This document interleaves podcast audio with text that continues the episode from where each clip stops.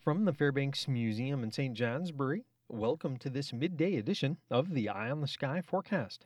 The bulk of our most recent winter storm has ended with warnings and advisories canceled apart from far northern New Hampshire, where they will remain until 1 p.m. A few slick spots will remain possible through tonight, mainly on untreated and secondary roads in the north.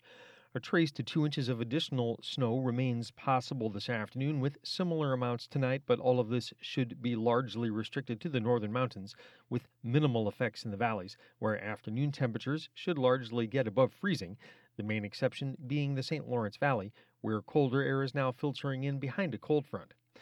As to the storm that's now all but wrapped up, some healthy totals came from Coos County in New Hampshire 11 and a half inches fell in Gorham and 8 inches at Pinkham Notch. Farther south, 5 and a half inches were reported in Claremont. In New York, almost 7 inches fell in Saranac and a little more than 3 inches in Massena. And in Vermont, some of the biggest totals included 11 inches in North Calais, 10 and a half in Northfield, 7 inches in Williamstown, and 7 inches in Bethel. For the rest of today, weak low pressure will drift eastward along the border between Vermont and Quebec. As the afternoon wears on, colder air will wrap in behind this low, doing so first over high terrain in the north. This is where a period of aftershock snow showers could lead to accumulating snow late this afternoon and overnight.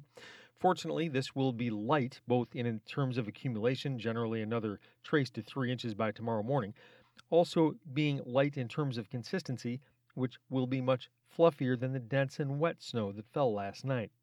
The last of the aftershock snow showers or flurries should be tapering off tomorrow morning as low pressure departs the coast of Nova Scotia. It will be a touch chilly for the season, and a deepening trough in the jet stream will make things even colder through midweek.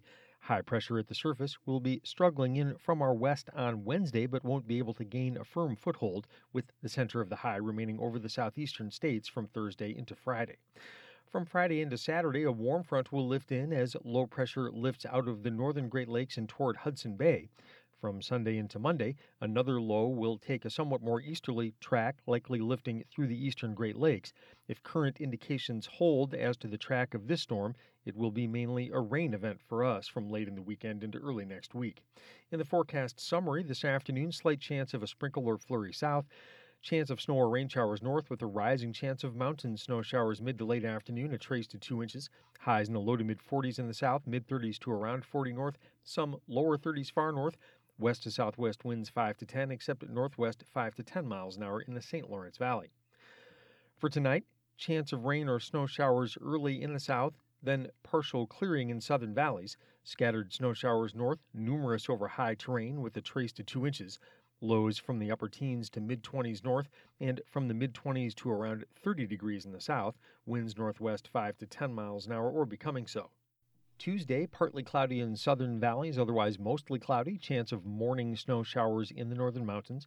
Highs in the upper 20s to lower 30s north and in the 30s south. North to northwest winds 5 to 10 miles an hour. For Tuesday night, mostly cloudy. Lows from the mid teens to around 20 north and low to mid 20s in the south. Winds tomorrow night from the north to northwest around 5 miles an hour. And for Wednesday, mostly to partly cloudy skies. High temperatures ranging from the upper 20s to mid 30s in the south and in the mid to upper 20s for much of the north, except some lower 20s far north. Winds on Wednesday from the north to northwest 5 to 10. That's the latest forecast from the Fairbanks Museum. I'm meteorologist Lawrence Hayes with an eye on the sky.